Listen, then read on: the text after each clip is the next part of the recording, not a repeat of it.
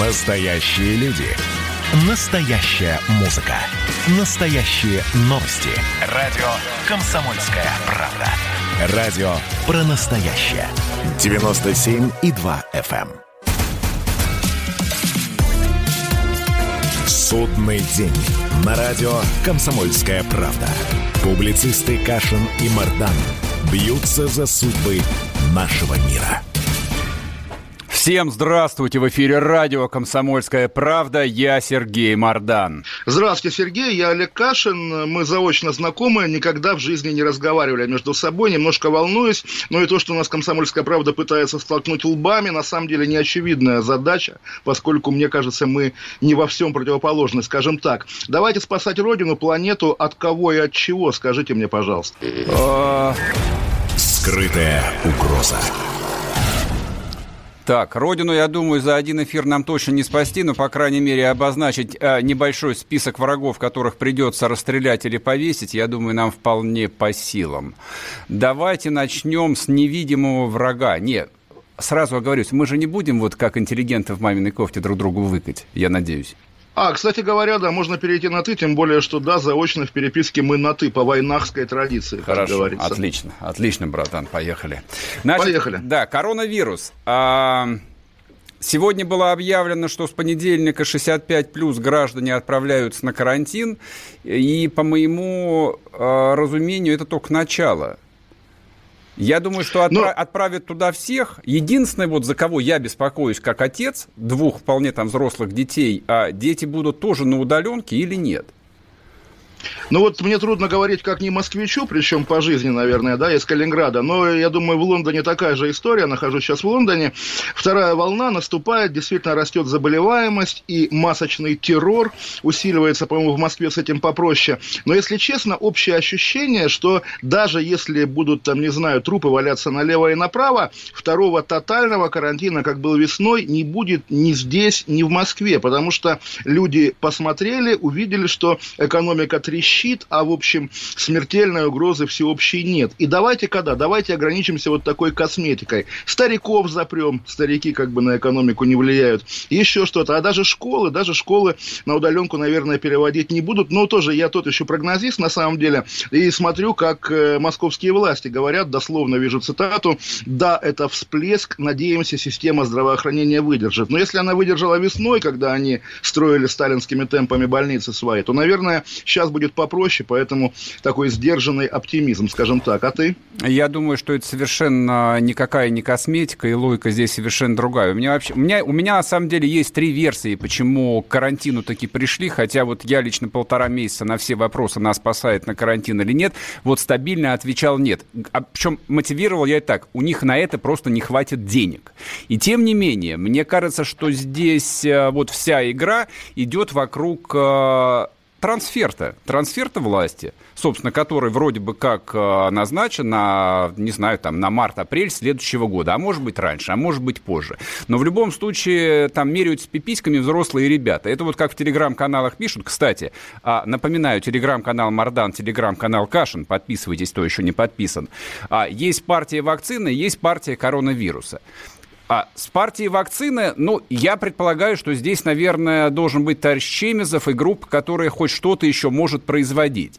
А партия карантина – это, скажем так, партия манипуляторов, который, э, ну, наверное, имеет смысл э, и дальше держать э, Путина в максимальной изоляции – фильтровать любую входящую информацию, ну и, в общем, как бы повышать э, там а, собственный внутренний рейтинг вот в, этой, в, вот в этом возможном трансферте, если он вдруг состоится.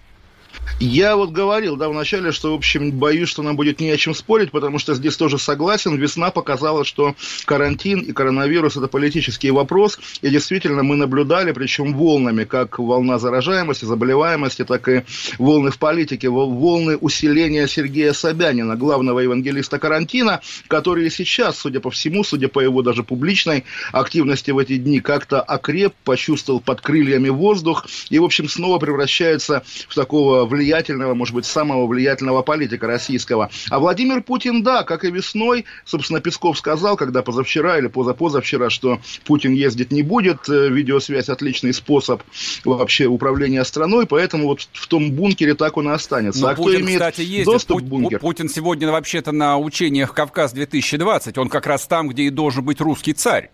Посреди гвардейцев ну, общем... и среди железных танков. Э, интересно, да, сколько эти гвардейцы, которые его окружают, сидели, опять же, на карантине. Я слышал, что всех людей, которых к нему допускают, кроме Лукашенко, который как бы форс-мажорно прибыл, всех вначале пропаривают на карантине две недели. Но действительно, посмотрим, куда он денется после учений. Я ставлю на то, что ближайшая телевизионная картинка с Путиным будет связана с его вот этими видеообращениями, видеопосланиями чиновникам. Как вчера он какого иркутского губернатора напутствовал тем, что тот за 9 месяцев в нем родился управленец. То есть вот такого полувиртуального Путина с э, пикселями да, на экране мы будем видеть, как видели весной. И тоже вот к вопросу о партии вакцины. Э, Чемезов, конечно, хорошая фамилия, яркая, но при этом мы знаем также, что одной из первых привившихся была дочь Владимира Путина. Мы не знаем официально какая, можем догадываться какая, тем более, что ее ближайшая подруга, партнер ее по иннопрактике, состоит замужем за пресловутым Дмитриевым из Фонда прямых инвестиций, который, по-моему, самый-самый первый привившийся, главный опять же, главный по вакцине, и человек, про которого как раз в телеграм-каналах еще с весны пишут, что присматривайтесь к Дмитриеву, он возможный преемник. Я присматриваюсь к нему, конечно, мне он кажется слишком, как сказать, слишком пластмассовым, на мой вкус, и, пожалуй... Не, нам такой преемник да. не нужен. Я предпочел да, бы какого-нибудь да, да. молодого генерала лет 40. С, Ой, гол, с голосом, тоже... как, у генерала, как у генерала Лебедя покойного. покойного вот, вот, вот, да. вот чисто эстетически мне это ближе было бы. Генералы дело такое, опять-таки, когда они командуют своими солдатами, это, в общем, нормально. Когда они начинают командовать нами, начинаешь напрягаться. Поэтому я бы поставил на Владимира Путина, пускай он, раз уж обнулился, остается как можно дольше, тем более, что чем старше человек, чем он мудрее, чем, тем, чем он опытнее, у него, я думаю, пропадает желание вот что-нибудь там, не знаю, бомбить, как-то ворошить и так далее далее, пускай будет такое тихое-тихое угасание, Олег, нет, и мозг наполняется... Нет, ну что, что это? Нет, это неправильно как-то никого не бомбить. У нас в планах еще много кого побомбить-то осталось. Подождите, мы в следующей части, когда будем обсуждать Белоруссию и следующую за ней Украину, а Украина еще и на последнюю часть останется, они как раз главные кандидаты на то, чтобы их отбомбить в прямом или в переносном смысле. Так что генерал, возможно, здесь не помешал бы нам на самом деле. Но по поводу коронавируса, у меня, кстати, вот помимо, ну, такой вот этой очевидной версии а, там партия вакцины и партия карантина, есть еще третья рабочая версия. Я ее там исповедовал с марта месяца. Мне кажется, что Россия в этой карантинной ограничительной политике вообще не субъектна. Она, в принципе, не принимает решений, вводить карантины, не вводить, какого масштаба. Я думаю, что в марте а, вот эта вот самоизоляция была в России введена вот а, настолько масштабно и с такими потерями, лишь потому, что не ввести ее было нельзя. Все взрослые парни это сделали. Это сделали Штаты, ну, в ограниченном масштабе, понятно, там страна странно устроена. Это сделала вся Европа, ну, кто это не сделал? Ну, понятно, это сделал только Александр Григорьевич, вот человек там с остальными яйцами. А все остальные басот, все ну, остальные... Ну, ладно, ладно, а еще пресловутые шведы все-таки, да, да которые как-то... По- по-моему, это так, это какой-то выставочный образец из зоопарк. Все остальные получили телеграмму из а, мирового правительства и ввели карантин. Поэтому здесь, если вот а, там через а, профессора Соловья Кремль получит вводную, вводим карантин, значит, ведем.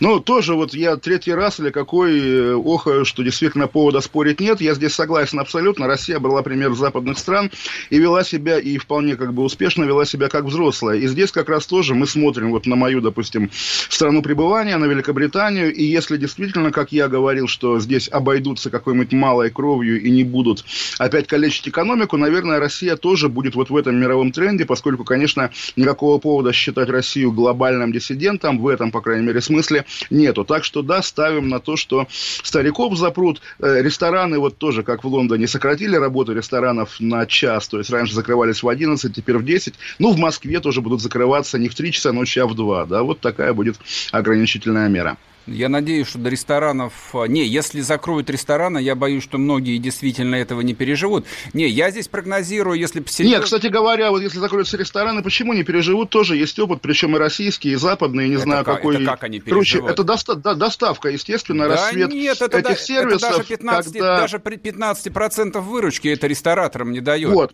Даже это 15 не, за, не дает, закрыться. а 15 это не 0, потом будет 20, потом 30, и вот когда вчера, как бы, я не знаю, насколько вообще этично на это ссылаться, я боюсь таких коммерческих сюжетов, но когда Сбербанк проводил свой рестайлинг, ребрендинг вчерашний, да, местами довольно комичный, э, смотришь, и действительно, вот оказывается, эти люди с зелеными рюкзаками, это тоже часть империи Грефа, вот они будут расцветать, то есть есть там, не знаю, условный набор людей, ну давайте прямо второго сорта, да, среднеазиатские иммигранты, которые, соответственно, бегают по Москве с этими этими рюкзачками. Вот они будут обеспечивать низкую заболеваемость тем людям, которые могут себе позволить сидеть, заказывать еду домой.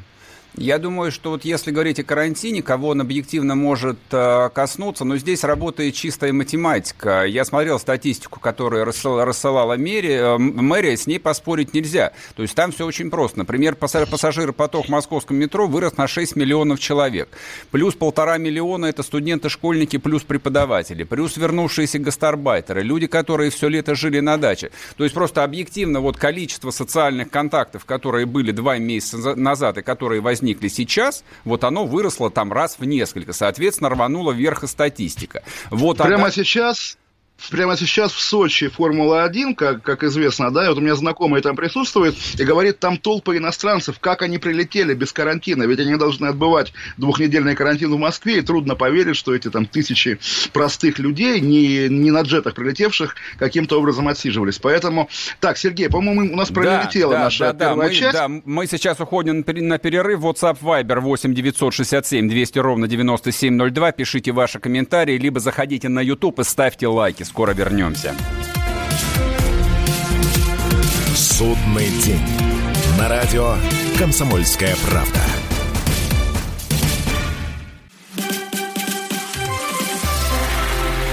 Это было начало. Это действительно история, которая будоражит. Так вся страна обалдела. И Россия родина слонов, она от океана до океана, да. И мы, мы всегда правы, мы никогда не сдаемся. И самое главное, что же будет дальше? Комсомольская правда. Это радио.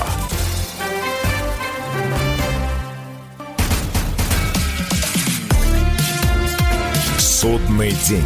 На радио «Комсомольская правда». Публицисты Кашин и Мардан бьются за судьбы нашего мира.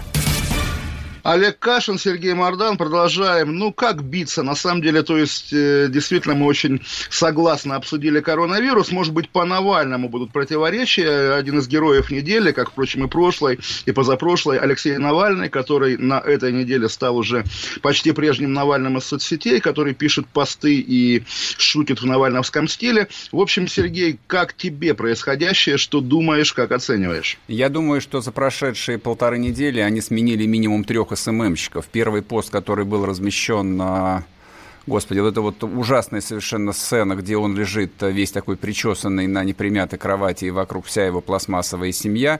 Там текст был совершенно ужасающий. Я надеюсь, что этого парня уволили сразу, и его никогда, никуда больше не возьмут.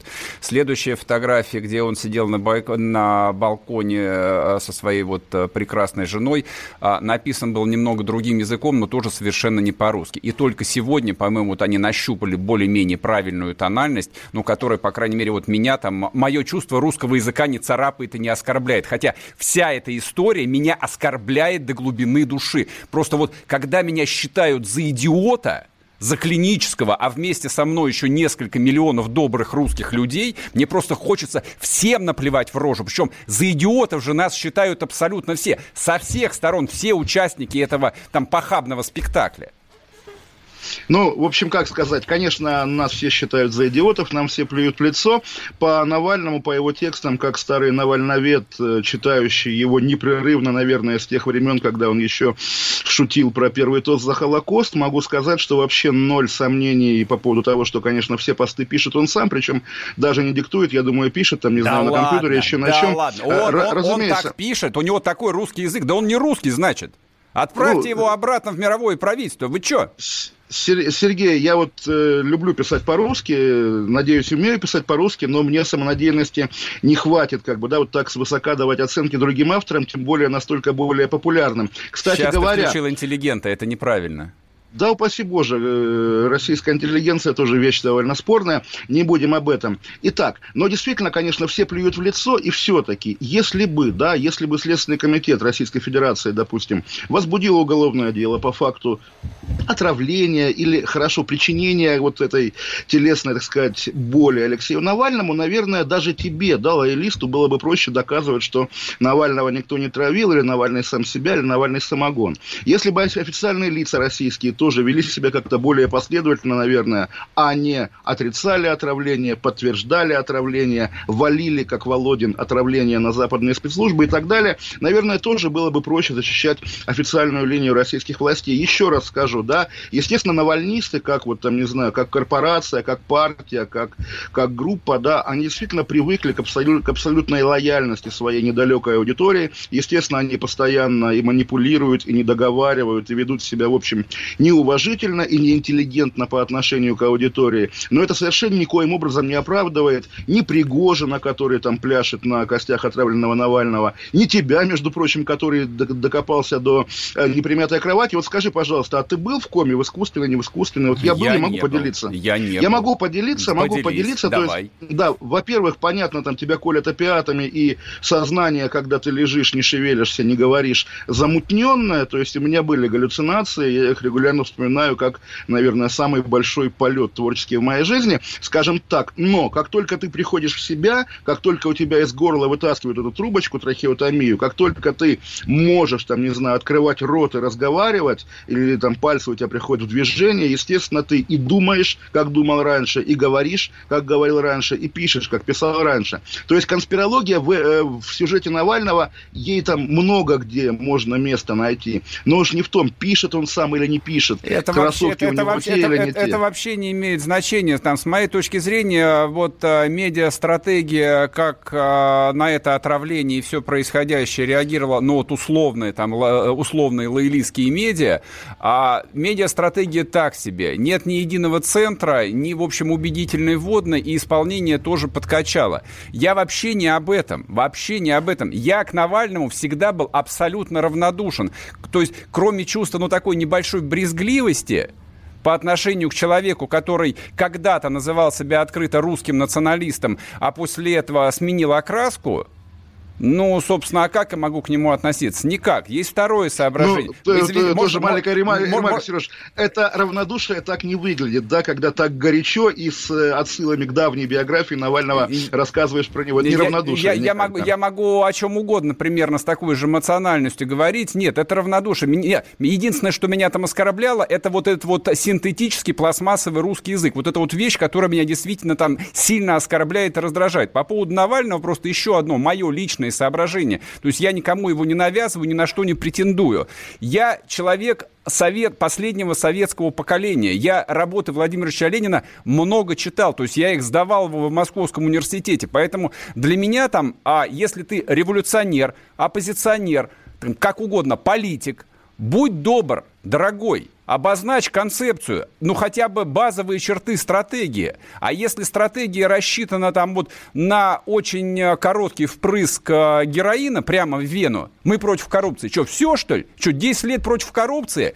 Я рассчитываю немножко на другой уровень а, российской оппозиции. Правда, я поддержал бы, я, может, даже донатил бы, но только дайте что-нибудь чуть более убедительное – не, при чем здесь это? Мы же говорим об отравлении, которое ты отрицаешь, правильно не, я понимаю? Нет, я отрицаю. Я сказал, что... Ну, мне не... показалось, Нет, мере, совершенно да? я не отрицаю. Вполне возможно, его отравили. Возможно, даже это был просроченный новичок. Там, но за исключением того, что у меня нет пока что убедительной для меня версии, кто бы это мог сделать, ну вот чтобы он сказал бы, да, это сделал повар Пригожин. А почему так плохо делали? Из-за чего недоотравили-то? Или это сделало про там а, кровавые ЧК? Что, правда, что ли? То есть до такой степени все плохо? Но я в этот ряд могу продолжить еще целый список людей, кто мог бы быть заинтересован в этом Правда. Например, например Ходорковский, ну, Гарри Господи, Каспаров, ну, ну, ЦРУ, Тихановская. Ну, прекратите. Мы же, мы, же а не на, мы же не на шоу Владимира Соловьева. Здесь же умные, интеллигентные люди в студии Вот находятся. умные, интеллигентные тоже, тоже замечу. Да, кто предложил перейти на «ты», а сам выкает. Давай уже на «ты» тоже оба. Да, мы же смотри, деды в гараже. А, да. да, мы деды в гараже. А я могу продолжить следующую линию. Его могла отравить даже его жена. Например. Его могла отравить эта рыжая красавица непонятного статуса, который Нет, непонятно чем прекрасно. занималась. Если его могла отравить, его могла отравить, отравить жена. Да а, арестуйте жену, арестуйте жену, допросите жену, да я согласен, обвинение. Я согласен, я тоже считаю, что отпускать его тело в Германию было не просто ошибкой, это было преступлением. Естественно, он должен был остаться здесь, и его нужно было допрашивать прямо в госпитале Бурденко. Вот, вот, вот тут тоже, Сергей, я предлагаю как бы договаривать, поскольку уж называется не над намеками, это было преступление, это была ошибка, чья, очевидно, Владимира Путина, потому что не ему знаю. звонила я, Меркель, а я не уверен. ему звонила а Меркель, а просила... Не... Я а не кто? уверен, а я а не кто? уверен, что Путин принимал решение. То есть вот как бы вся логика российской политической жизни, которая вся сходится вот к одной фигуре, к одному человеку, она, по идее, должна это предполагать.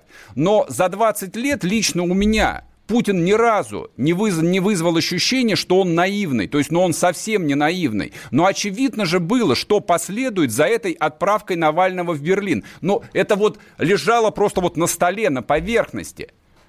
То есть... Но недооценил. Вот на самом деле, я не знаю, тоже вот эта утечка в газете «Лемонт», которую вчера Песков так опровергал, что скорее подтвердил. Я э, вчера видел цитату, где он говорит, что «я не верю, что французы могли ее слить». Вот. А сегодня в «Либерасьон» я увидел, может быть, эту же цитату, может быть, другую. Там было дословно, что «я не верю, что французы могли же ее слить». Как же они могут? Это же французы. По-моему, такая толстая ирония. То есть Песков, по-моему, признает, что французы слили беседу, и прямого опровержения ее содержания не было. То есть здесь как раз я легко, как бы, ну, я уже говорил, писал, думая, что это подлинная версия Владимира Путина, который говорит, что Навальный симулянт, Навальный шантажист, Навальный мог сам принять новичок, а новичок делают в Латвии. И вот весь этот набор, про который Макрон сказал, что это вот русскому крестьянину можно такое говорить, а президенту Франции нет. В это я как раз верю охотно. Наверное, Владимир Путин так думает. Но представить себе опять-таки, что, да, Меркель звонит Путину, а решение принимает главный врач Омской больницы. Ну, это ерунда. Нет, Наверное, конечно, решение конечно, принимает, нет. Естественно, наверное, решение принимает Путин. Нет, принимал решение кто-то из очень ближнего круга. Естественно, там главного руководителя делает его окружение. Так было всегда. Ну, за исключением, может быть, товарища Сталина, который предпочитал работать там с первичной документацией. А все остальные в силу плохого образования и небольшого жизненного опыта,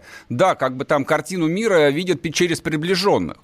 Вот, поэтому как картина мира, которая связана была с Навальным, вот там сформирована в том числе в голове, не знаю, Путина или еще людей, которые занимаются этой темой, я не имею ни малейшего представления. Но история... Так у, на, у нас же и работа такая фантазировать и домысливать за них, или не фантазировать, а версии строить. Вот ты говоришь, э, плохое образование, плохой опыт, да, я думаю, у Путина нормальное образование и опыт, ленинградский юрфак все-таки, не, не пединститут какой-нибудь провинциальный. Я думаю, ему хватает и опыта, чтобы понять, да, что если действительно такая ситуация, что человек умрет у него на руках буквально, потом же не отмоешься. Лучше его отдать немцам, действительно, пускай они с ним разбираются. Другое дело, что, очевидно, он был уверен, что никакого новичка в нем не найдут. И это то ли алиби для Путина, то ли наоборот. Я, как э, лояльный человек, скажу, что А я, как лояльный человек, отвечу, да, то есть, как бы, если решение принимал он и, как бы, разрешил его отправить в Германию, значит, он, скорее всего, был уверен в том, что никакого новичка в теле Навального действительно да, нет. Да, да, согласен. А все, Смотри, а Навальный богатая тема, Навальный богатая тема, я бы вернулся к ней Мы ее продолжим, новостей, конечно, да? естественно. Друзья мои, WhatsApp Viber 8 967 200 ровно 9702, трансляция в Ютубе, не забывайте ставить лайки.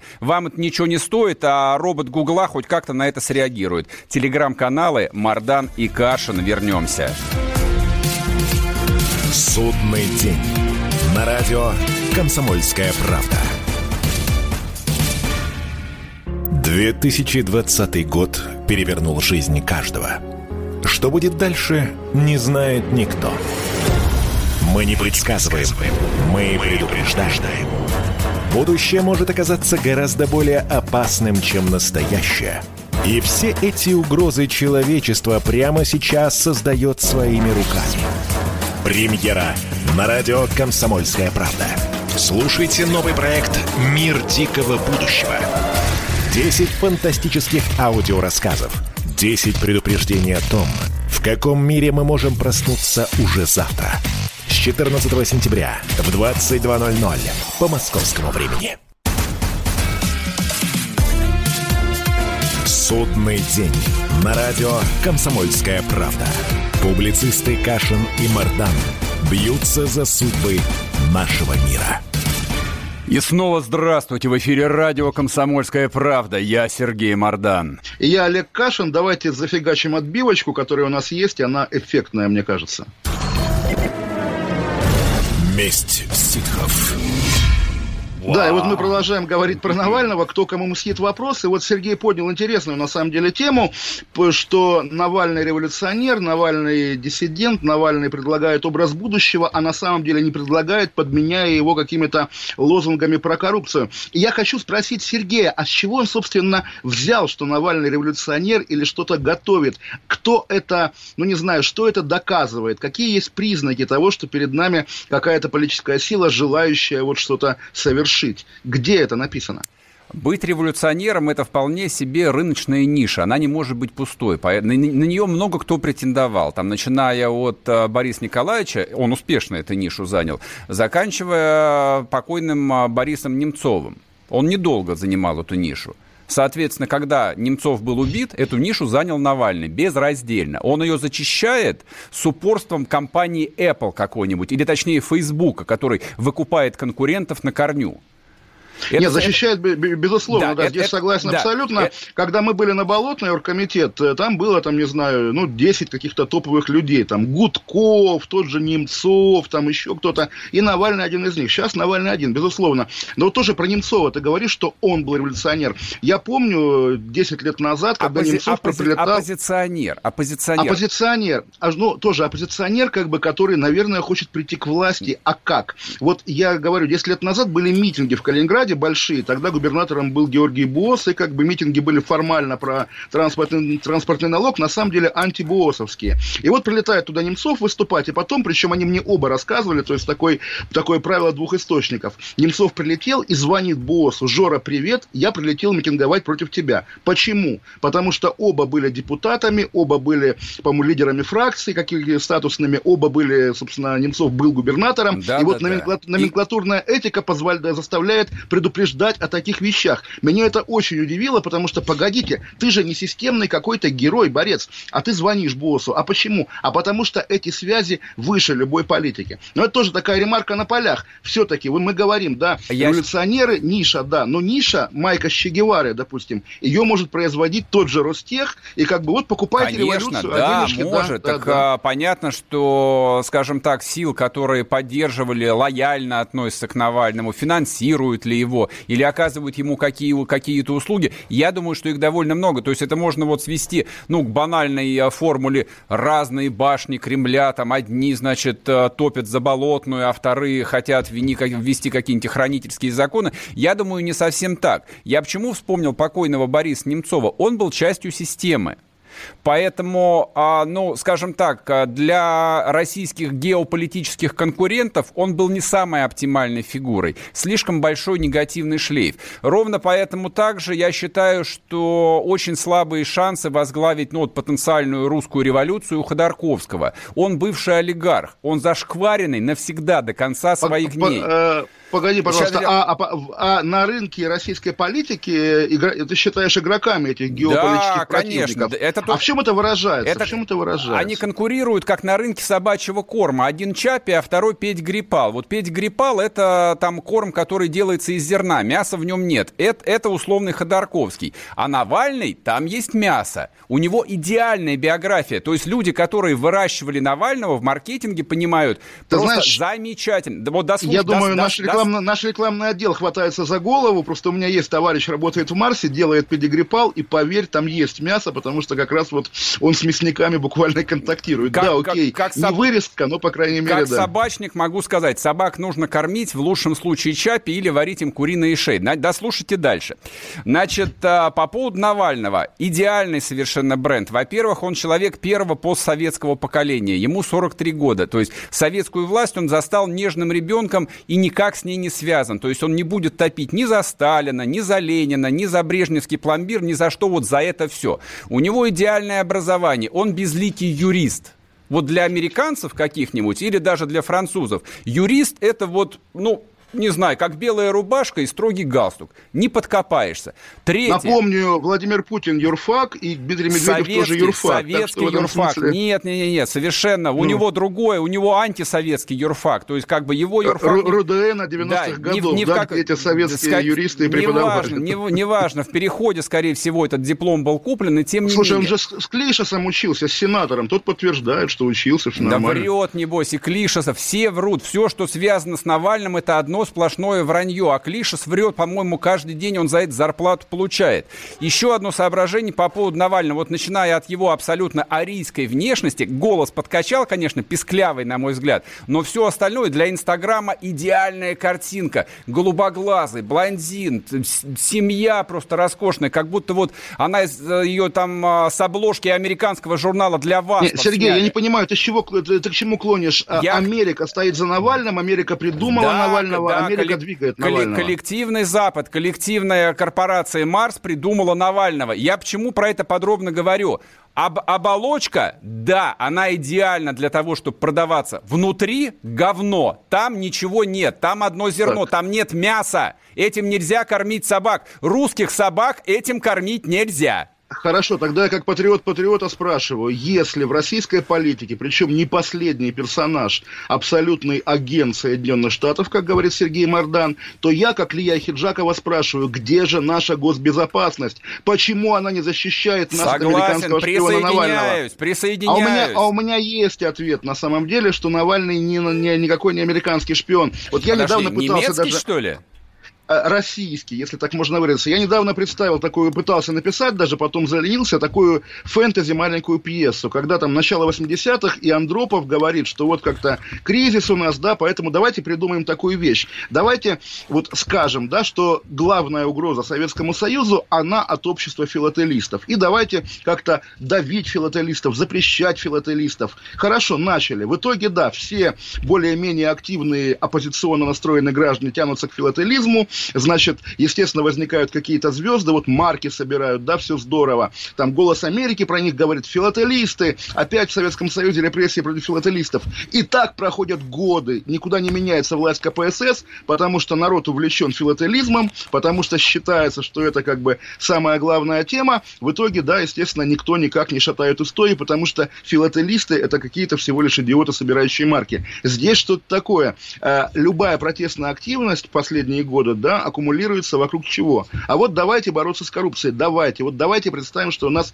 Медведев главный вор, главный злодей. Ой, кошмар, ненавижу Медведева, давайте Медведева свергать, давайте. А вот еще у нас выборы в регионе, вот там далеко-далеко, там в Хакасии. Давайте голосовать за коммунистов в Хакасии. Давайте голосовать за коммунистов. Все, в Хакасии побеждает коммунист, режим Путина трещит, а он не трещит, он укрепляется. Вся активная, как бы, все, что делает Навальный, конечно, это вредит геополитически политическим оппонентом России, потому что укрепляет российское государство, укрепляет российскую власть. Нет, я не согласен. Мне кажется, устроено все немножко не так. То есть, если вот поглядеть э, на, ну, неважно, можно на Латинскую Америку, на Европу, Восточную особенно, посмотреть, как долго там те же американцы или немцы, или условные англосаксы готовы выращивать следующее поколение альтернативных политиков. Они готовы их выращивать десятилетиями, дожидаясь того момента, когда вот звезды встанут оптимальным образом, и, наконец, месяц можно будет сорвать банк. Вот я себя вот. как конспиролог Нет, представляю это так. Да. Навальный для них понятная совершенно персона. Плевать им, что у него за душой.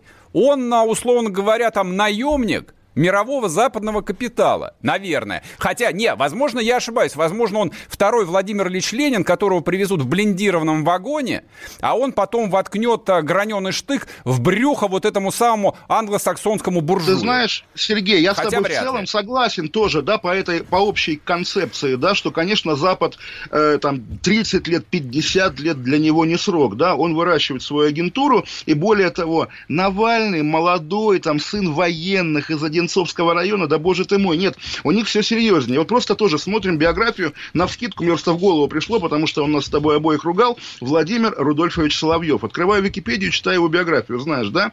Там э, преподавал физику, математику в школе номер 27, где учился сам. В 90-м году, Солов... в 90-м году Соловьева пригласили преподавать экономику в Алабамский университет в Хансвилле. В США Соловьев начал заниматься бизнесом, консультировал строительные компании, был вице-президентом компании Wild Boys Land. В 92 году вернулся в Россию. Кто это? По-моему, это спящий. И таких людей, которые учились на Западе, воспитаны Западом, извини, конечно, вот эту американскую агентуру, если прошерстить, я думаю, мы много интересного найдем. Я вот, например, в Америке не учился, да, я простой калининградский моряк. Ты Это, просто думаю, молодой еще, поэтому не застал. Так вот именно, так Навальный моих, моих лет человек, конечно, он такой же, то есть никакие американцы тинейджером в 90-е годы просто не занимались, у них были А свои поч- подожди, а Соловьевы, почему, свои, почему знаю, ограничиваешь люди. 90-ми? Да нет, каждые 10 лет можно делать оч- очередную закладку. Но в 89-м, 90-м, 91-м такое количество энергичных людей поехало на Запад. С моего курса уехало человек 10. Я готовился уехать в Бельгию учиться и, Правильно, и правильно. уехал бы. И, И, сколько бы, из них захотел. завербовали? Сколько из них завербовали? Да не- и сейчас же они... Думаю, что Нисколько? нисколько. Думаю, что Да, нисколько. а почему? А потому что это твои друзья. Ну, Нет, бывает, потому хорошо, что они окей. деньги любили больше, чем а, ненавидели родину. Вот и все. Вот Как поэтому они любой и шпион, уехали. любой шпион любит деньги, естественно. Нет, И, шпион, естественно, настоящий шпион должен шпионить за идею, иначе что это за, за шпион? Он ну, сразу- тоже, сразу когда я смотрю всех. Соловьева, когда я смотрю Соловьева, по-моему, там как раз деньги, а не шпионство, э, а, не, а не идея, вернее. Мы вернемся через Да, пару вернемся минут. через пару Олег минут, Кашин, не. Уходите. Да. Судный день. На радио «Комсомольская правда». И давайте мы сейчас э, проведем ну, достаточно объемную беседу про... о нашем будущем, в котором теперь возможно все. раз и сделали некий прорыв. Вот сегодня мы хотим поговорить, прорыв ли это, почему так много шума. Вся страна слышала об этом. Есть те, кто смотрят в небо и мечтают о звездах. «Комсомольская правда». Это радио. Настоящие люди. Настоящая музыка. Настоящие новости. Радио «Комсомольская правда». Радио про настоящее. 97,2 FM. Судный день. На радио «Комсомольская правда». Публицисты Кашин и Мардан бьются за судьбы нашего мира. Олег Кашин, Сергей Мордан, но мы пока не очень бьемся, скорее соглашаемся, но, может быть, сейчас империя, говорят, наносит какой-то удар, давайте отбивочку. Империя наносит ответный удар. Да, и подписывайтесь на наши телеграм-каналы. Действительно, Мардан большими буквами и Кашин большими буквами. Очень хорошие каналы у нас. Про Белоруссию давайте, Подожди, Сергей. подожди, подожди, подожди. Да. Главное, главное, нас много народу смотрит в Ютубе, друзья мои. А робот Гугла – это враги русского народа. Для того, чтобы они нас показывали, нужно ставить лайки, не ленитесь. Так, ну давайте, империя – это кто? Империя, а вопрос кто? На это самом деле, Россия, конечно, было бы Россия, соблазнительно Россию наконец-то. считать да, империей. Да, да, да, это Но- именно Россия. Э, как, как сказать, есть такой сейчас популярный мем с накачанной собакой большой и с маленькой трусливой собачкой. Ты, и сейчас, вот на- Россия... ты сейчас вот на либеральные мемы какие-то ссылаешься, как будто мы действительно либерасты с тобой, а это ведь Ну, совсем я, не я- так. Я ссылаюсь на молодежные модные мемы, пытаюсь быть ближе к подросткам из ТикТока. Так или иначе, Россия, в общем, империя где? Опять-таки, в речах Сергея Мардана в какой-то вот такой полуофициальной риторике, скажем так. А даже на уровне, не знаю, Лаврова, Пескова и Путина, это уже непонятно что. Партнеры, там то все. Сегодня было заявление Путина очень странное по кибербезопасности, обращенное к американцам, что, дорогие американцы, не думайте, мы не будем вмешиваться в ваши выборы, да. Это не поведение империи, конечно, это поведение такого, ну, в общем, довольно измученного государства, которое хотело быть частью передового человечества, его не взяли, и оно как бы так иногда поскуливает. Ну и, собственно, на примере Белоруссии, по-моему, тоже очевидно, что имперские амбиции России заканчиваются даже не на польской, а на российско-белорусской границе. Я должен сейчас просто нажать кнопку, уйти из эфира и сказать, что я просто не готов с предателем Родины разговаривать. Все совсем не так. Мы побеждаем Так. просто на глазах. А, мы, Кого? Мы, мы выиграли длинную игру. Ну, смотрите, вот если серьезно, я считаю так. То есть, в отличие а, вот от условных лоялистов, которые а, там вываливали на голову несчастного Александра Григорьевича говно, начиная, там, не знаю, за, не, за неделю до президентских выборов, я всегда топил за него. По одной простой причине. Мне до лампочки Белоруссия, мне до лампочки белорусы. Нет никаких белорусов. Есть русские люди, которые называют себя белорусами. Александр Григорьевич 26 лет верой и правдой оставался союзником большой исторической России. В последние 10 лет, да, как бы начались финты, обусловленные не знаю чем, но тем не менее, вот его политическая, там, если хотите, историческая суть оставалась неизменной. Он был верным союзником России. То, что Путин, а после выборов открыто с, под, с поднятым за, за, забралом впрягся за президента Лукашенко, я считаю, это сравнимо, ну, извините за пафос, с, с мартом 2014 года. Да, Лукашенко нас. Да, он прав. Да, он может делать все, что хочет. А почему я говорю о том, что это выигрыш? Потому что все десятилетние упражнения с многовекторностью, которые Лукашенко вместе, ну, со своим аппаратом а, производил, они закончились ничем. На Западе он стал фактически персоной нон-грата. Все отказали ему в легитимности. Куда он поедет на бронированном поезде, не знаю, за кредитами, за одобрением, за поддержкой? В Москву, как и должно быть. Вот почему империя наносит ответный удар я, я думаю, Сергея карта мира, которая висит у него на стене, он ее вырвал из учебника, повесил, а половинку забыл. То есть Китая на ней нет. И мы видели вчера, как Лукашенко Китай заискивает далеко. перед китайским послом. Китай близко, Китай всегда рядом. Вот даже у меня в Лондоне я выйду, там, не знаю, из дома, пройду там сколько-то метров, километров, и будет Чайна-таун. Все нормально с Китаем. Но так или иначе, действительно, Лукашенко, вот Путин поддержал Лукашенко. Я думал, на что это похоже. Мой любимый, наверное, художественный образ из кино – это «Жених приехал», когда на кровать к России, конечно же, подбрасывают разлагающийся труп и говорят, вот Россия, теперь люби его. Здесь буквально так и есть. Лукашенко, понятно, не жилец, в том числе потому, что... Не потому, что от него Запад отвернулся. Запад в этом смысле довольно гибкий. Он может отворачиваться, поворачиваться. Каддафи он поворачивался, отворачивался много раз, пока, пока его не уничтожил. Нет, просто я верю в такую метафизику физику, в добро и зло. И, и поскольку, ну, не знаю, мы же всегда были как когда были империи, христианская империя, да, мы несли, собственно, свет Нового Завета буквально. Да ладно, где... да ладно. К- конечно. Это но... когда и... это мы несли свет Нового как, Завета? Как, и куда мы его? В Бухару когда, и Хиву, когда... что ли, мы его везли?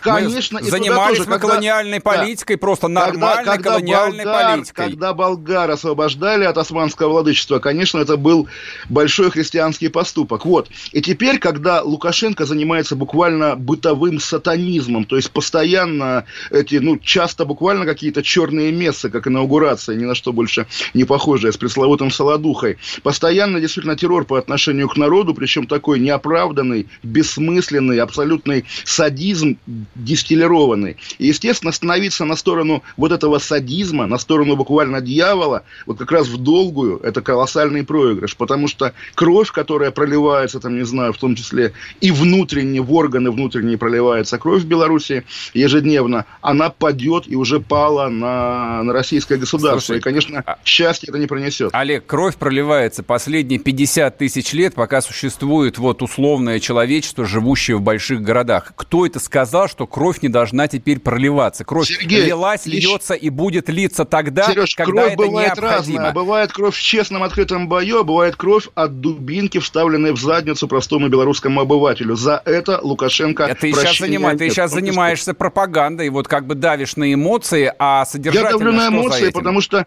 потому что Лукашенко вызывает эмоции, сильные эмоции вызывает Лукашенко, и от эмоций никуда не денешься. Послушать... Мы, я думаю, сейчас да, мы снова сейчас... будем уходить на да, какие-нибудь да, новости, да? Да, да, да, да. Но, да. дорогие нас, друзья, нас, нас переполняют думаете, что... эмоции. Но вы не думаете, что программа час, она еще продлится час. И это а потом самом... еще и еще час, наверное. Вернемся после перерыва. WhatsApp, Viber 8 967 200 ровно 9702. Можете писать ваше оскорбление сюда, если хотите.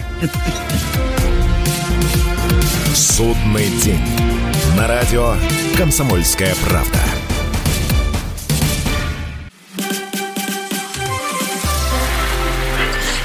Начало. Это действительно история, которая будоражит. Так вся страна обалдела. И Россия родина слонов, она от океана до океана, да. И мы, мы всегда правы, мы никогда не сдаемся. И самое главное, что же будет дальше? Комсомольская правда. Это радио.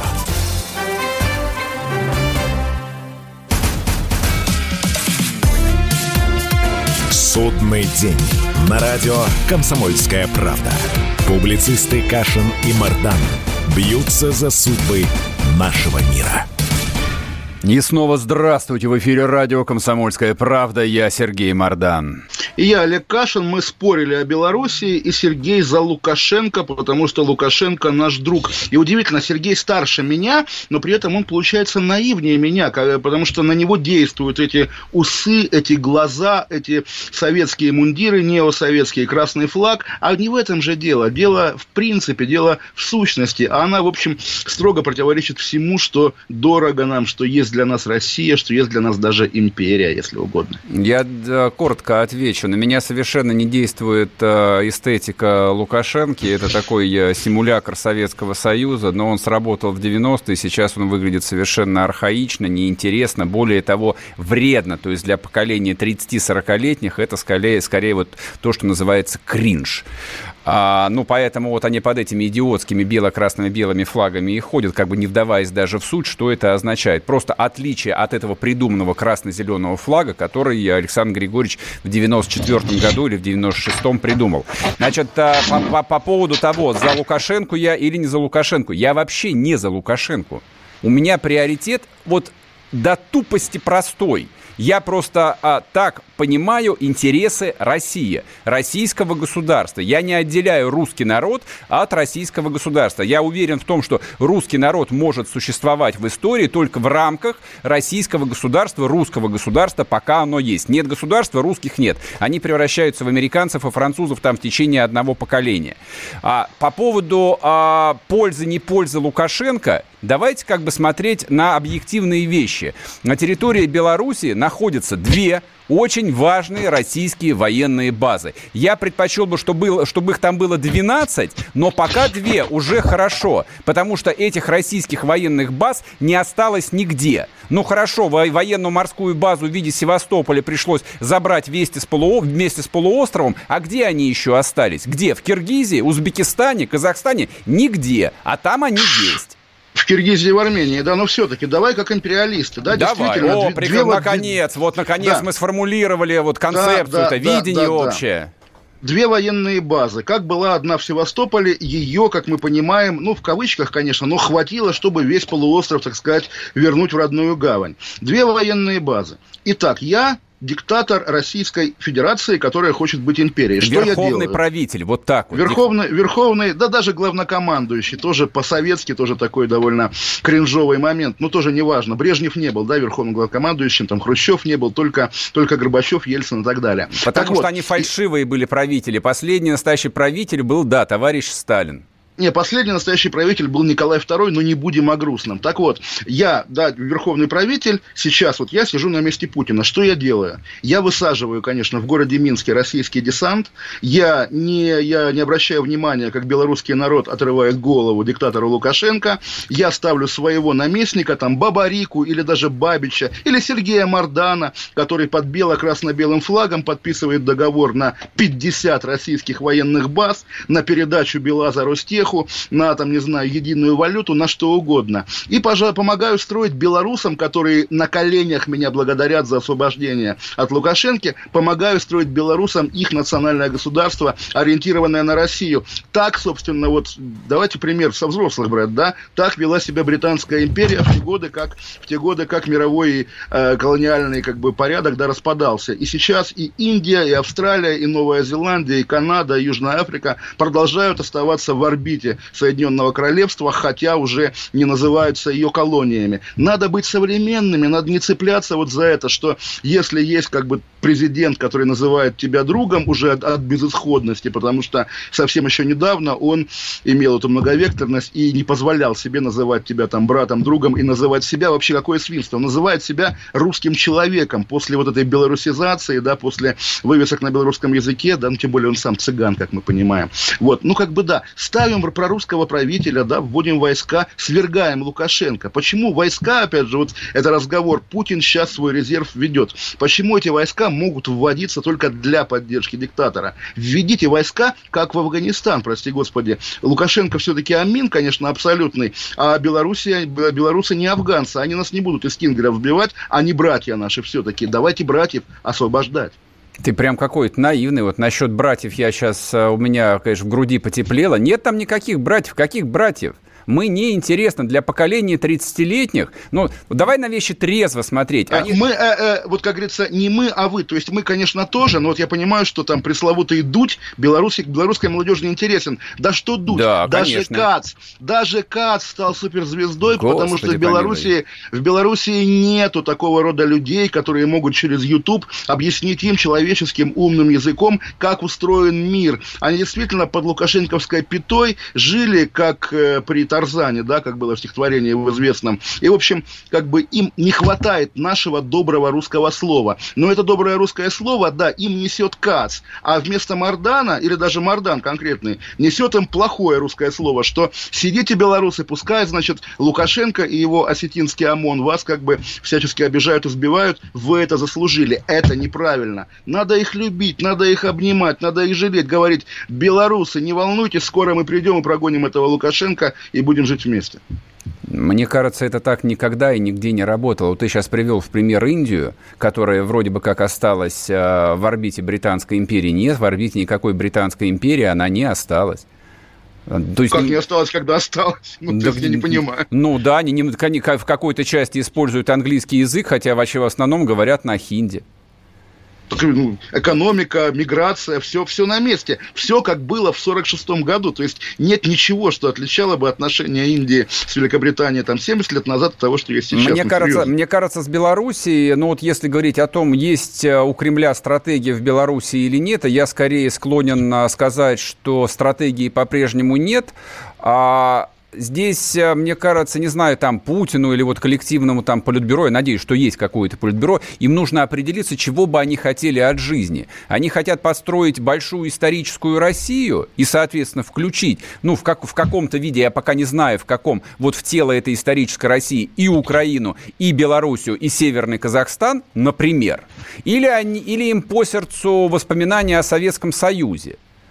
Ну, слушай, Сергей, по-моему, это такой риторический вопрос. Вот даже когда ты говорил, что русский народ не мыслим без русского государства, я согласен. Но где ты видел русское государство? Как оно вообще происходит? Где, э, как оно устроено? Постоянно эти новости. В школе провели фестиваль многонациональной культуры. Детям сказали... Да, да, да, это я костюм, все видел. Это не, а, это не, костюм, это не отменяет русского. русского государства в любом случае. Все объясни, объясни Кадырову Рамзану Ахматовичу, что его государство русское. Ну, елки-палки, какое русское? Русское. Оно именно что кровоточащий обрубок Советского Союза, уродливое детище подожди, подожди, а, соглашения. А, а тебе нравится Советский Союз вот в том виде, в котором он закончился в 90-м году, что ли?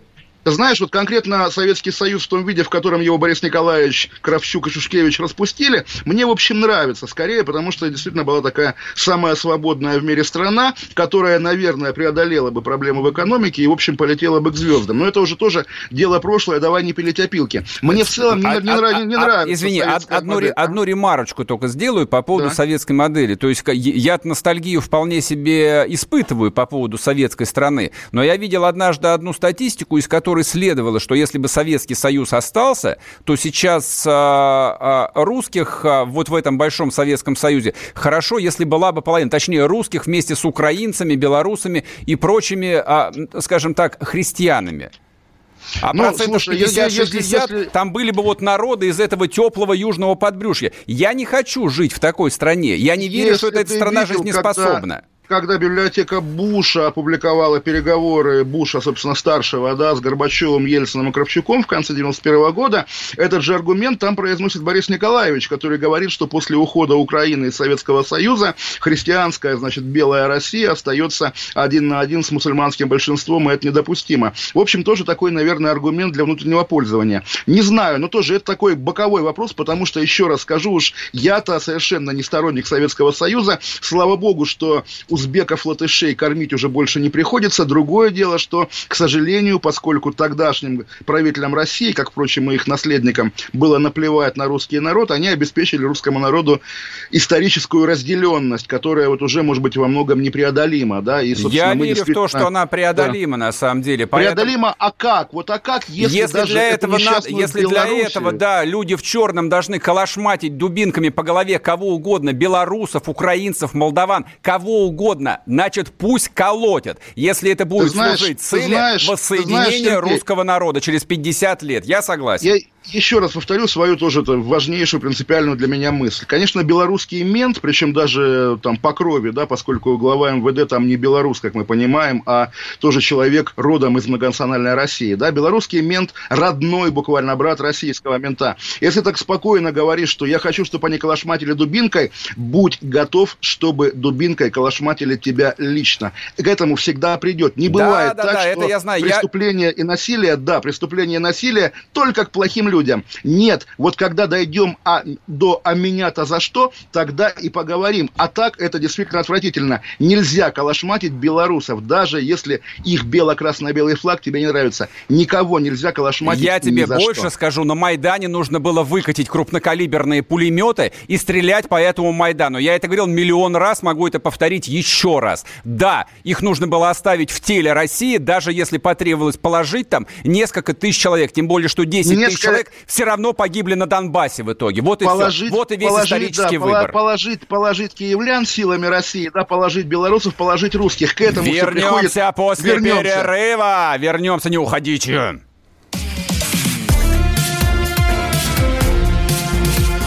Судный день. На радио «Комсомольская правда». 2020 год перевернул жизнь каждого. Что будет дальше, не знает никто. Мы не предсказываем, мы предупреждаем. Будущее может оказаться гораздо более опасным, чем настоящее. И все эти угрозы человечества прямо сейчас создает своими руками. Премьера на радио «Комсомольская правда». Слушайте новый проект «Мир дикого будущего». 10 фантастических аудиорассказов – 10 предупреждений о том, в каком мире мы можем проснуться уже завтра. С 14 сентября в 22.00 по московскому времени. Судный день. На радио «Комсомольская правда». Публицисты Кашин и Мардан бьются за судьбы нашего мира. Олег Кашин, Сергей Мордан и телефон наш 8 800 200 ровно 9702, по которому можно будет звонить в эфир в следующем блоке. А пока мы будем говорить о чем? О геополитике, наверное, Сергей. Да, конечно, но мы же про империю, значит, мы не можем без этой темы обойтись. А... Итак. Пробуждение силы. Что у нас с геополитикой? С геополитикой следующее. Значит, э, сразу интригу отменяем. Это вот в этот раз мы не про Российскую империю говорим, мы говорим про извечного страшного врага России, который вот поднимается во весь свой звериный рост, закованный в черную броню, ощетинившийся крупнокалиберными пушками, ракетами, танками, Это леопард. Китай, про Китай, Германию. Да, да какой? Да фу на них, господи, Китай. Ну подожди, Немцы. подожди. Герма... Германия же... Ну как, Германия... Германия Германия же это наши прямо все, правители все, были Романовы, все да? Германия наши все друзья, кончилось. наши братья. А почему? Кто виноват? Что изменилось? Неужели это из-за Навального, из-за новичка? Да. Ну, Наваль... да. Ну, Навальный... Да, да прекратите, ну прекрати меня Наваль... Навальный это, это, это, это, даже, это даже не триггер, Нет. это просто называется информационный повод, за чтобы зацепиться, чтобы наконец разосраться с русскими. Сидела, С- обсуждала Меркель вот с этой бабой, которая у ней Сергей, работала министром м- обороны. М- м- Меркель, которая сто лет правит, и, в общем, к Путину, ну, очень благосклонна, она и по-русски говорит, а она сама как бы государство, подожди, да подожди, какой, а фашисты, фаши... рептилоиды? Да. Слушай, а кто, кто, у нас, кто у нас фашист? Ну, все мы фашисты в душе, это нормально, как бы. Если нет, вы романтик, я то не вы фашист, фашист, как говорил я, Сергей я, Курехин. Я имперец, нет. Вот ну, мне что вот... называется, э, фашиста можно назвать по-разному, давай так. Смотри, действительно, у России был с брежневских времен очень близкий союзник в западном мире. 70-х годов, верно. Да, Федеративная Республика Германия. И по газу, и когда американцы срывали сделку про трубы в обмен на газ, и при Горбачеве, естественно, и при Ельцине, и, собственно, когда немец Путин пришел к власти, Шредер в итоге вообще оказался в Роснефти. В итоге, да, в бушующем мире есть островок любви к России – что получается? Получается, да, отравили Навального и погряз тут островок, остров Буян, да, он же Рюген, под э, слоями, так сказать, кровавого этого моря слез. У меня есть, а кто виноват? У меня есть версия. На самом деле, это вот тот самый случай, когда никто не, не виноват, просто время пришло. Наконец пришло время для Германии попытаться сбросить оккупационные оковы, надетые на нее в 45 году. Мы-то по своей бестолковости и по убожеству в 90-м году, когда мы войска отвоевали? В 90-м году. Мы в 94 94-м закончили выводить. Ну, это закончили, да. До 89-м, да, Меченый сказал, что, конечно, да, объединение Германии, это ж так прекрасно, это так гуманно. Ладно, проехали. А, Америка... Мечин, Меченый, Меченый это Горбачев. Меченый? Горбачев это Горбачев, Меченый. Горбачев. Так его русский да. народ-то добрый называл, а, называет. Вот, слушай, а как называют? Понимаешь, вот тоже, я, я помню в детстве, когда по телевизору при Горбачеве как раз стало можно ругать Брежнева. И когда вот мы сейчас говорим Меченый, можно говорить, или там Ельцина можно назвать трехпалым, если Путина можно назвать так же, допустим, как его называют украинцы, прости господи. Если мы Путина боимся ругать, называть Горбачева меченым или как-то еще некрасиво. А мне никогда не хотелось ругать Путина. Я, нет, Но, я, я это говорю э, совершенно смотри, откровенно. А про вот, украинцев, э, всех, да. кто ругал Путина, когда мы их оккупируем, всех до единого найдем, всех людей с русскими фамилиями, которые там в, в СНБО сейчас обещают запретить ВКонтакте, мы их повесим на фонарях вдоль Крещатика, а все повесим остальные в концентрационные лагеря на перевоспитание только поедут. После того, только после того, как все мы по очереди извинимся перед Рамзаном Ахматовичем. Ничего потому подобного. Что, потому что, Ничего потому, что, подобного. потому что влажные мечты о наказании украинцев да нет это никаких мечты, влажных а, ре, а, ре, а реальность извинений перед чеченским э, падишахом, да, это реальность. Реальность, ну, извини... реальность извинений да. это русская армия. Вот это вот единственная а, реальность, которая существует. Она существовала там, в 94-м, в 2000-м, в 2008 году. А, Она хорошо, существовала Сергей, в 2014 году. Это единственная мне, реальность, которая раска... есть. А все остальное раска... так, раска... пиар-мусор где герои Первой Чеченской войны, где, например, даже не полковник Буданов, понятно, он по отдельной категории проходит, но все-таки, где памятники этим парням, которые погибали при штурме Грозного, где э, траурные мероприятия в годовщину начала войны, нет ничего, потому что не было войны, как известно. Да, и не объявляли народ... ее, конечно, да. да. Так, не объявляли, бог бы с ней. Она была по факту, были военкоматы, были, были гробы. В итоге теперь ее нету как бы официально. А, а, Это вот... был совместный альянс Олег, да, Ахмата Хаджи и Российской Федерации я, против мирового терроризма. Я понимаю, что, я понимаю, что это как бы твоя любимая тема, она вот сейчас не в повестке, но я все же позволю себе ответить. Значит, я первую чеченскую войну а помню не по воспоминаниям. Вот я говорю свое ощущение. В 90-е годы она вроде бы шла, но здесь, в Москве, ее ни для кого не существовало. Ее не было в контексте, о ней никто не говорил. Она а никому а была неинтересна. Знаешь Извини, почему? я закончу. Потому я... что вы, московские мажоры, отмазывались от военкоматов, Мы, а у нас московские, московские мажоры моего поколения успели еще в Афганистане отслужить. Мы там и не должны были быть. Поэтому нам ну, было все равно. Позже, да? Соседи да, там, да, одноклассники. Да. Дети... Нет, ну, вам, окей, хорошо. Я, я, я говорю Опять тебе же... просто для ощущения. В контексте это было никому не интересно. Нет, это... Это, это просто история про эмпатию Сергея Мардана, которая да не это, существует. Это, там. даже, это, Белорусов это даже не про себя. Я говорю, это просто ощущение времени. Вот вторая ну, чеченская воспринималась уже совершенно по-другому.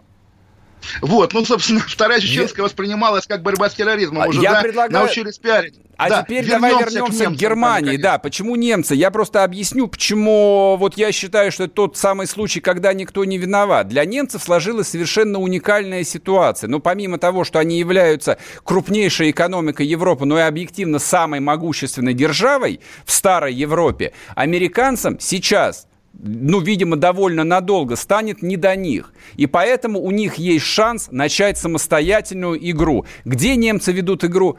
Они всегда по жизни решают восточный вопрос. Там находится зона их жизненных интересов. И зона жизненных интересов, там, где мы с ними столкнемся совершенно неминуемо уже в ближайшее время, это та самая родная Украина. Немцам нужна Украина. Они не лезли туда до поры до времени, потому что там первую скрипку играла Америка. А американцам, соответственно, нужна была полуразвалившаяся окраина Российской империи. А немцам нужно хоть что-то работающее. Им нужны черноземы и трудолюбивые немецкие крестьяне и инженеры. Вот про что я говорю. И Скажи вот это вот стало Сергей... новостью для, для современного российского политбюро и для Путина в том числе. Думаю, что он страшно разочарован. Скажи мне, Сергей, вот меня этот вопрос, меня образно, да, естественно, я не застал, но все-таки меня этот вопрос мучает еще с 40-х годов.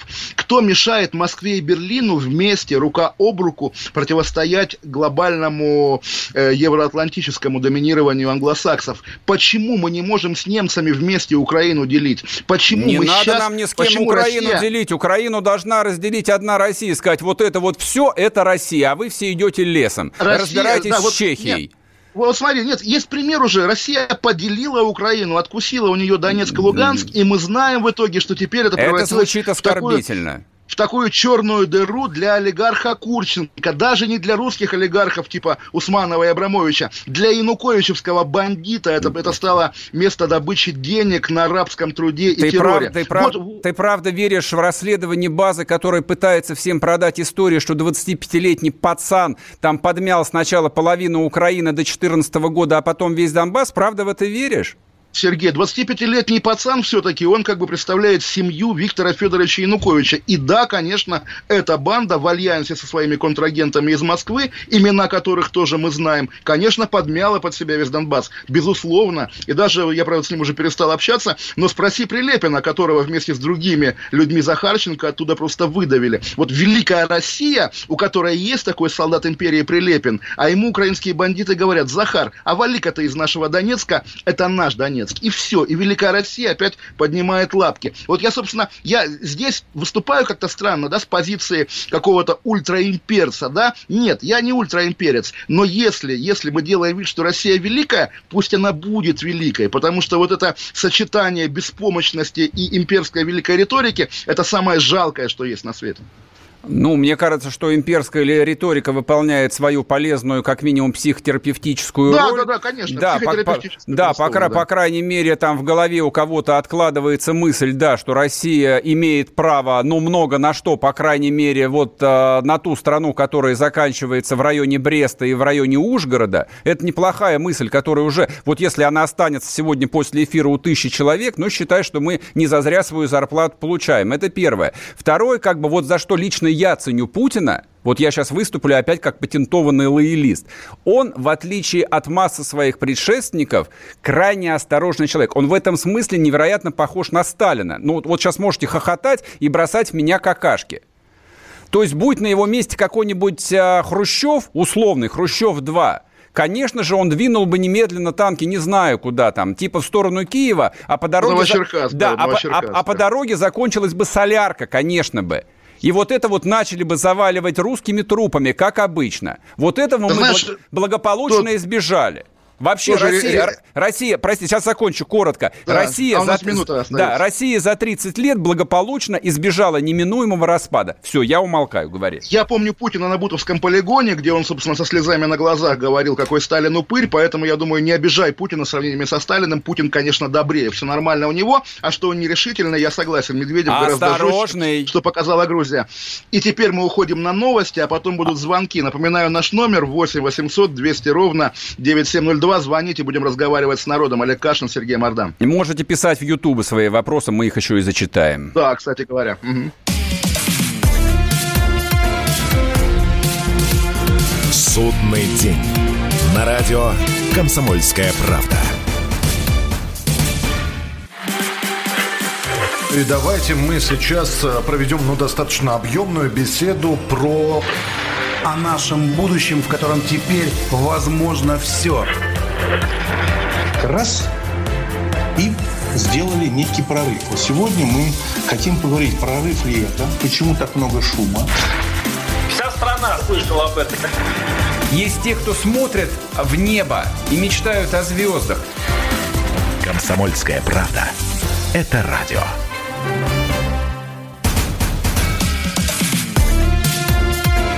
Судный день. На радио «Комсомольская правда». Публицисты Кашин и Мардан бьются за судьбы нашего мира. И снова здравствуйте. В эфире радио «Комсомольская правда». Я Сергей Мардан.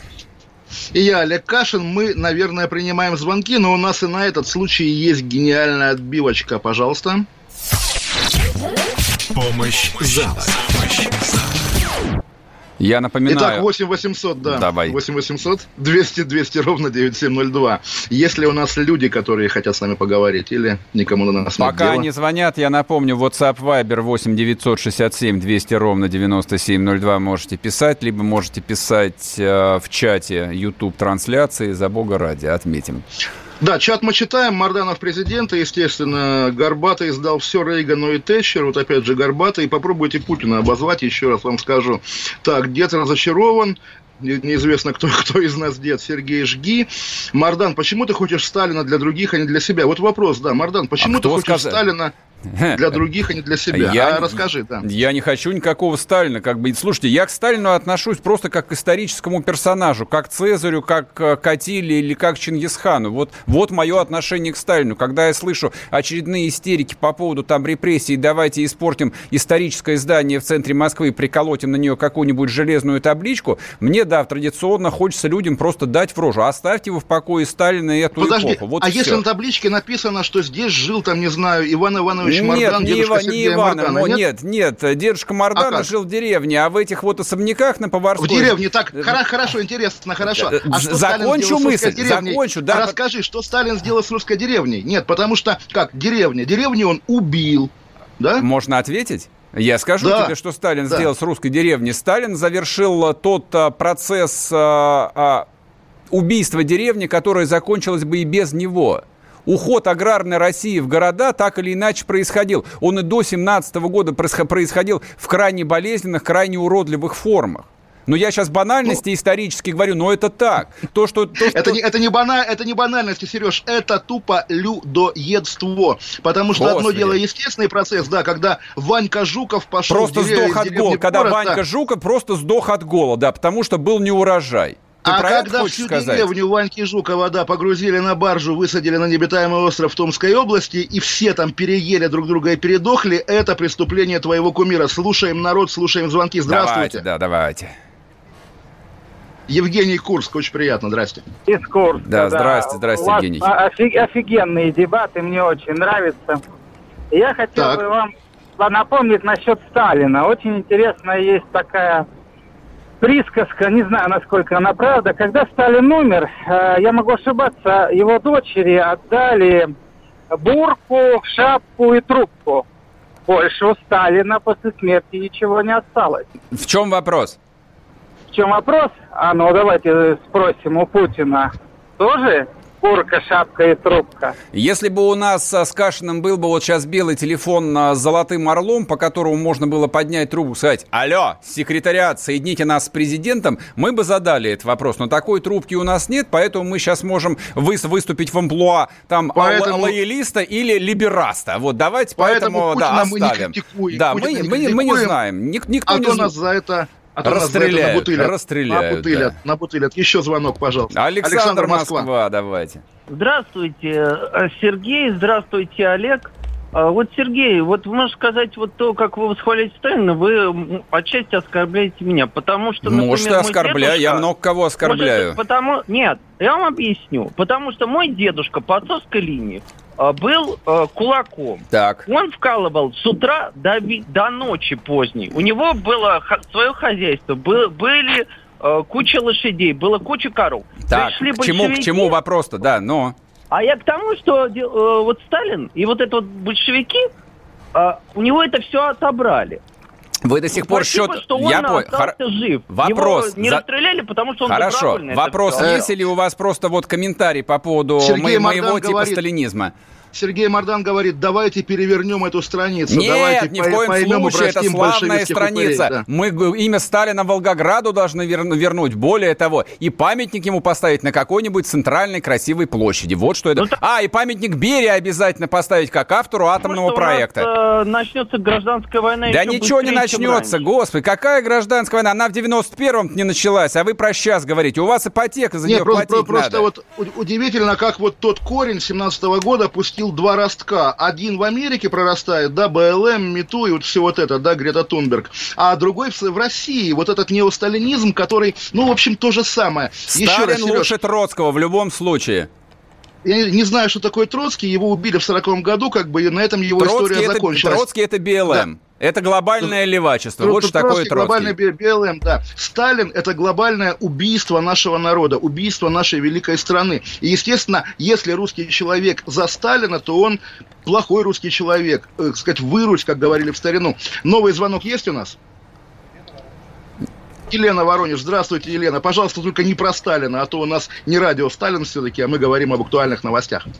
Алло, ну, может быть, это ко мне обращаются, да, ну, может вам, быть, вам, если да, ко мне, то да, я скажу. В общем, я с удовольствием всегда слушаю, с восторгом, как бы, огромным программу и э, Мардана, и программу Кашина. В общем, сегодня я просто э, классно, что мне повезло, что я дозвонилась, потому что обычно в комсомолку дозвониться нельзя. Там, ну, столько много звонков, что, в общем, это невозможно. Воспользуйтесь я случаем, задайте вопрос. Спросите, спросите. Вот, и Вопросов нет. Классно, чтобы вы были вот так вот, когда-то вместе соединялись хотя бы раз в неделю. Спасибо, вот. спасибо вам, спасибо. Спасибо, Слушайте, мы, тоже, да, мы, как... тоже рады, мы здесь да. будем каждую неделю. Слушайте, смотрите. Владимир Москва, Владимир давайте, Москва. здрасте. Надеемся, не Путин, а может и Путин. Владимир, здрасте. Алло, добрый вечер. Здрасте. Я вас, э, ребят, я в восторге от вас. В восторге. Вы что, зажигаете вообще? Классно все.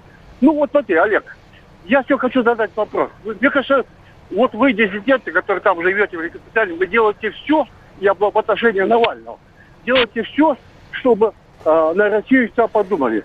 Вы не, как вот э, Россия виноват, Россия виноват. Они ж любого вот могут из вас там, не дай бог, э, тронуть, а вы все это подтверждаете. Это все делается не, не, не, не, не, Владимир, вот я поделю, поделюсь своим отношением к отравлению Скрипаля, потому что когда Тереза Мэй объявила, что Хайли Лайкли это Россия, я подумал, да ну что за бред, тем более его выпустили, обменяли, к нему претензий нет, естественно, российское государство его не убивало.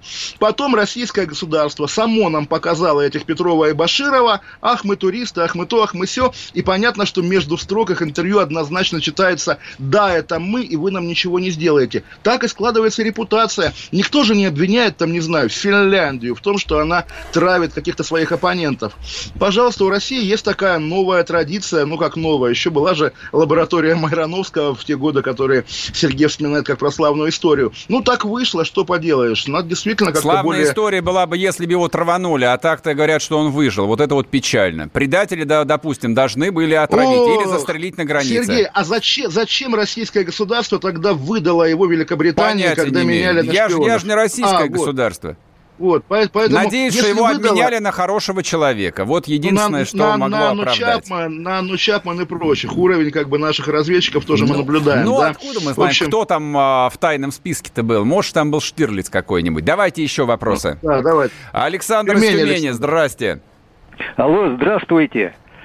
Э, ну, явно, что вот э, а, Олег Голованов – у вас э, главный маршал авиации это не родственник был в свое время? А, ну, как сказать, Александр Евгеньевич, да, освобождал мой родной город, поэтому брал, вернее, немецкий город Кенигсберг, поэтому вот, но фамилия Голованов была у другого ведущего, поэтому, поэтому бы смешно пошутили, по крайней мере. О, а, слушайте, подождите, пользуясь случаем, я хочу проанонсить. В 9 часов Роман Голованов будет общаться с покинутым мной Владимиром Жириновским. Программа «Итоги с Жириновским» лютая. Не уходите, слушайте. Давайте еще вопросы. Сергей Санкт-Петербург. Алло. Да, здрасте. Да, Сергей, здрасте. Здравствуйте. Меня зовут Сергей. Вопрос Кашина. А могла ли фрау Меркель не принимать Навального с таким почетом у себя в Германии и не представлять ему клинику Шарите. И зачем вообще а... она его пригласила? Клиника Шарите, по-вашему, это верх мировой медицины. На самом деле, по ощущению, это такая обычная ГДРовская больница. Ничего особенного. Ну а что касается принимать, помимо прочего, все-таки сейчас и коронавирус, и закрытые границы. Поэтому просто так уже в Германию не прилетишь. И опять же, вы слушайте, дорогой Сергей, да, почему вас оскорбляет, когда какое-то иностранное государство, желая спасти вашего соотечественника, русского человека, оказывает ему какой- какой-то прием? Почему, по-вашему, по-имперски, по-патриотически русский должен подыхать под забором или непонятно где в э, больнице в Омске, да? Почему, если спасли русского политика, это плохо? Что вас смущает, товарищ людоед, извините, конечно? Меня ничего не смущает. Могли бы в другое государство его пригласить. Да вообще никуда его не надо было приглашать. Вон вылечили бы его и в Омске, или он в Москве, мало ли больниц. Да, да, не, конечно, да ничего, конечно, да кто конечно. бы там подумал, откачали бы нормально, напоили бы фанты, дали бы конфету, и гликемический шок прошел бы. А Рафаэл, Рафаэл. Давайте опас, еще... Опасного опасного человека, зараженного корона, э, не коронавирусом, а новичком. Новичком зараженного. Тоже? Согласен, согласен. Да, может, специально ну, не отправили, чтобы, чтобы, чтобы, да. не, чтобы немцев отравить, на самом деле. Слушайте, так. осталось 30 секунд, мы уже никого да, не мы примем. будем еще звонить да, после... после перерыва да, звоните, вот, пишите. Вот. Я напоминаю, 8 800 200 ровно 9702. Это практически прямая линия с президентом. У вас есть только дозвониться гораздо проще. Трансляция в Ютубе, можете писать в чате, но главное не забывайте ставить лайки. Отомстим проклятому Гуглу, чтобы показывали... Оставайтесь с нами. Да, и оставайтесь с нами, конечно. Судный день. На радио «Комсомольская правда». Это называется партисипаторное проектирование. Если сами жители двора будут участвовать в установке этой конкретной лавочки, то по социологическим данным меньше вероятность того, что они нарисуют на ней там слово Аплодирую вам, Эдвард. Ну мы же с вами трезвомыслящие люди. Эдвард меня убедил, что это нормально. Отдельная тема с Олегом Кашиным и Эдвардом Чесноковым. На радио «Комсомольская правда». По будням в 9 вечера по Москве. Тоже мочить в сортире, но других и не так.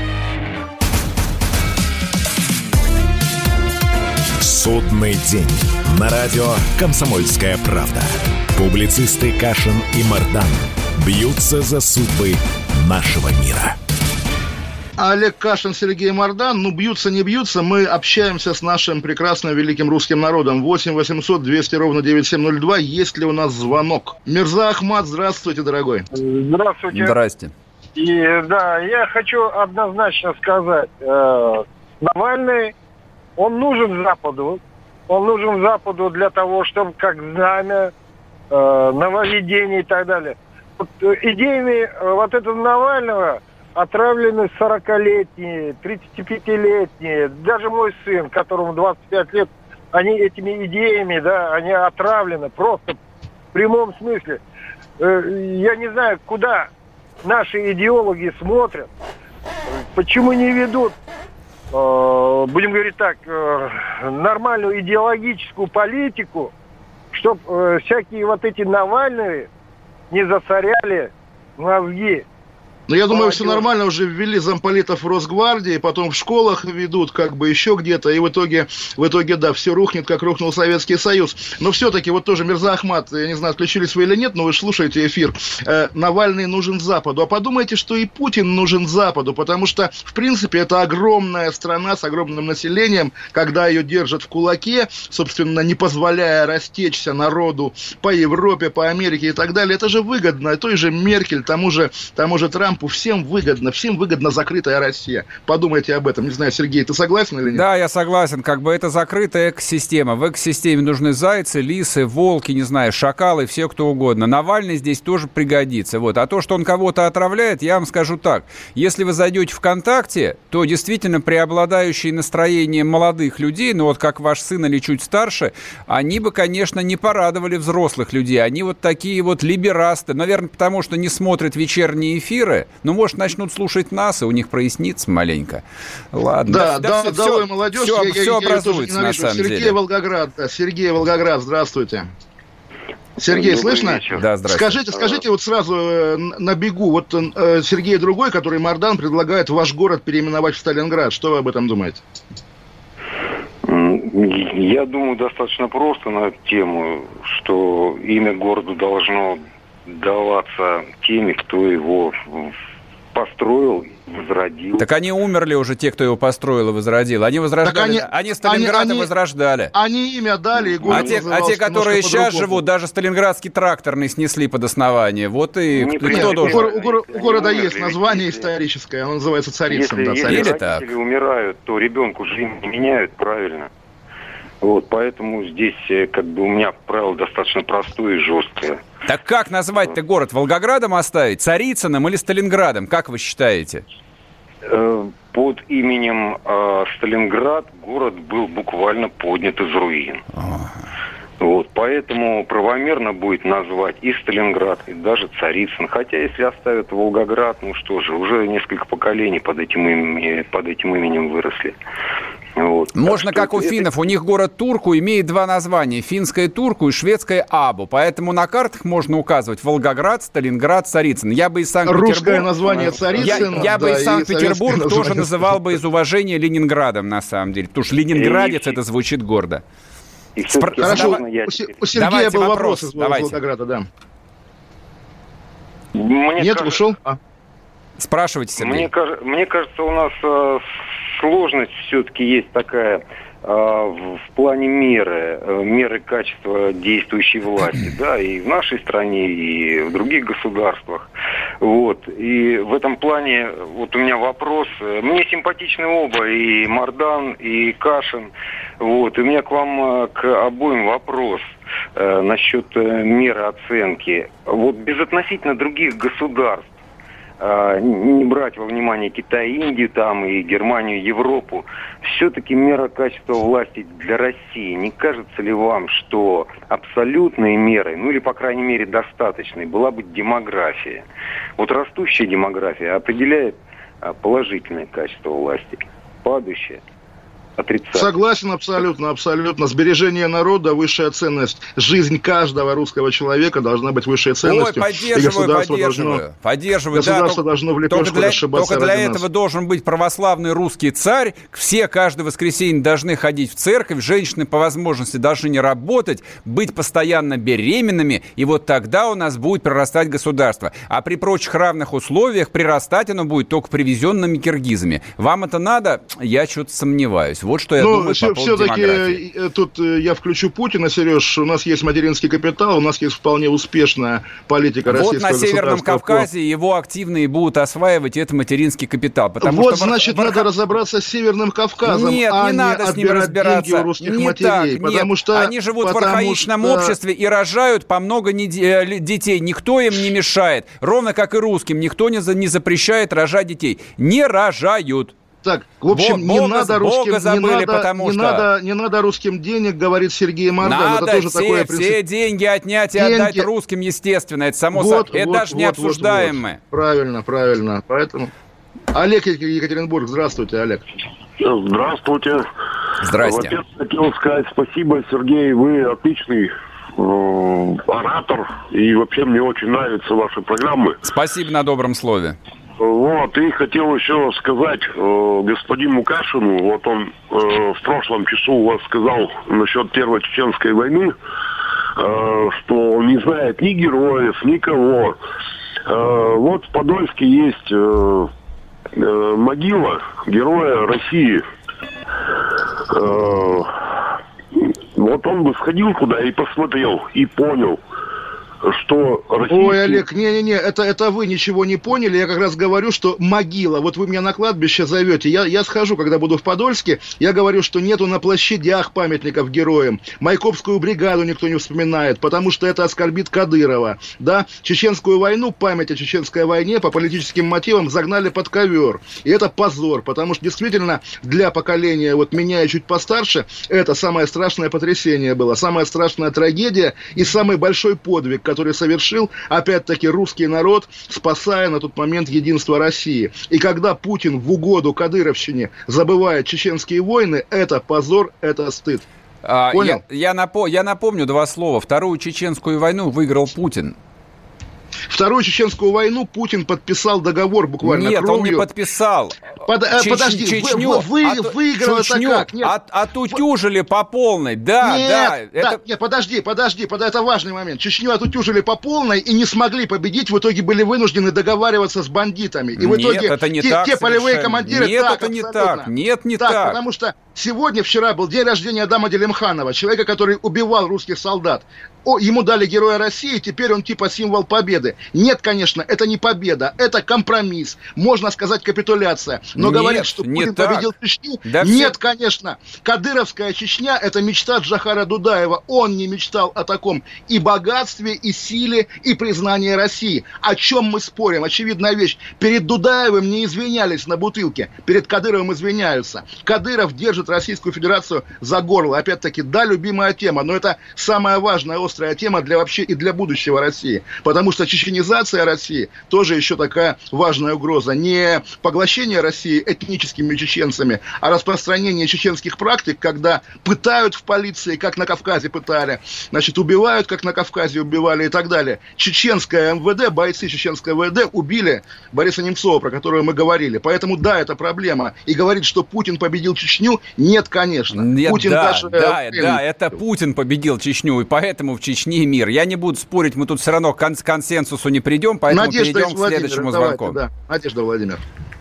Алло. Да, Надежда, вечер. здрасте. Надежда. Слава комсомолка, молодцы. Шикарная передача.